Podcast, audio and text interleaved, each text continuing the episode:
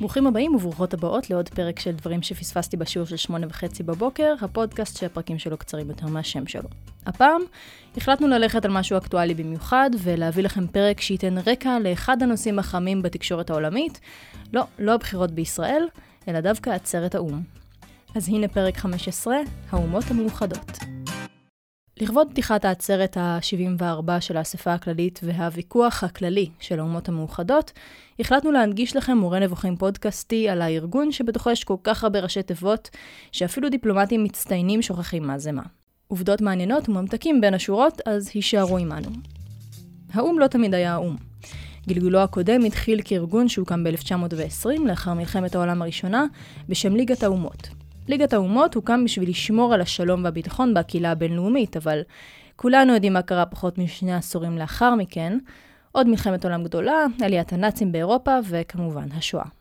הארגון זכה לביקורות חריפות והוכרז כלא יעיל בעליל, בגלל שנכשל במשימתו העיקרית, לשמר את השלום.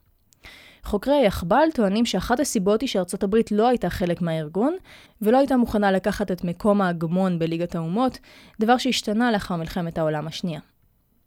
האומות המאוחדות, אם כך, גלגול של ליגת האומות.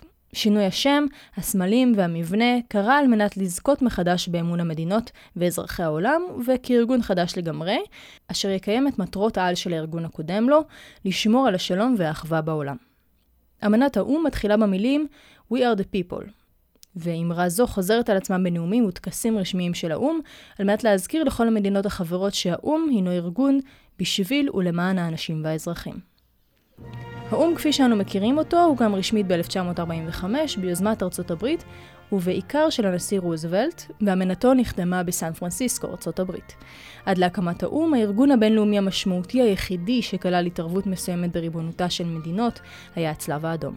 כיום האו"ם הינו הארגון הבינלאומי המסועף, המורכב והגדול ביותר בעולם. בתחילה, האו"ם כלל רק כ-51 מדינות. לשם ההשוואה, כיום כמעט כל המדינות הריבוניות שאנו מכירים חברות בו, כ-193 מדינות. לאו"ם יש שש שפות רשמיות, בהן הנציגים יכולים להתבטא בחופשיות בדיונים.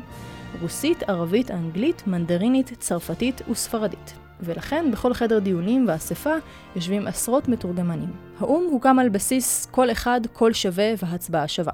לכל המדינות, ללא קשר לגודלן, כלכלתן, עוצמתן הצבאית וכדומה. האומנם? אחד הגופים החשובים ביותר של האו"ם הינו מועצת הביטחון, אשר לה חמש חברות קבועות, ועוד עשר שמתחלפות כל שנתיים ברוטציה, לפי בלוקים רגionליים.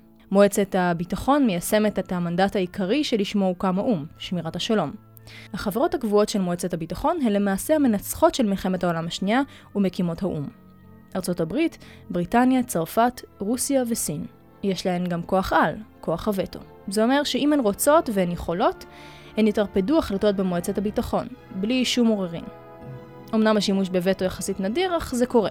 פאנ פקט, שיאנית הווטואים נכון להיום מרוסיה, עם 141 פעמים, לעומת סין, שהשתמשה בזכות הווטו שלה רק 14 פעמים. אז חזרה לאקטואליה. מה בעצם קורה בפתיחת העצרת הכללית, ומהו הוויכוח הכללי? השנה העצרת הכללית תחגוג יום הולדת 74.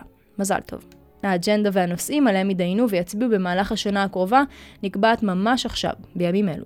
התמה של העצרת השנה נוגעת למיגור עוני, חינוך שווה לכולם וההתחממות הגלובלית. במהלך פתיחת העצרת והוויכוח הכללי, מגיעים ראשי מדינות, שרי חוץ ואח"מים מכל הממשלות בעולם, על מנת לנאום בעצרת. כל הנאומים של ביבי עם הברווזים, הפצצה האיראנית ושאר הפרופס שהוא נוהג להשתמש בהם על הרקע הירוק הלא אופנתי, אז זה בדיוק שם. נאומי ראשי המדינות ושרי החוץ של כל 193 המדינות נפרסים על פני שבוע שלם, כאשר במקביל מתקיימות בערך חמש פסגות על נושאים של פיתוח בר קיימא, טכנולוגיות, ביטוח בריאות אוניברסלי, כנס פיתוח איים קטנים ועוד.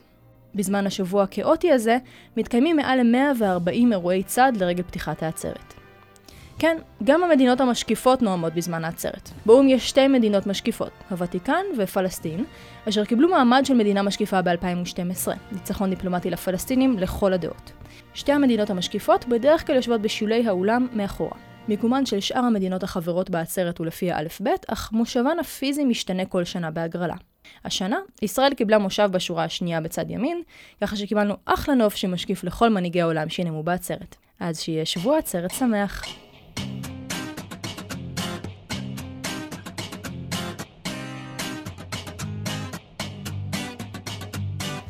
זה היה עוד פרק של דברים שפספסתי בשיעור של שמונה וחצי בבוקר, שכתבה אילת אביב המוכשרת, שהיא בוגרת החוג ליחסים בינלאומיים ומדע המדינה באוניברסיטה העברית, יו"ר מועדון מודל האו"ם לשעבר באוניברסיטה, וכיום דווחית או ריפורטרית אם תרצו, במשלחת הישראלית לאו"ם לתקופת העצרת הכללית.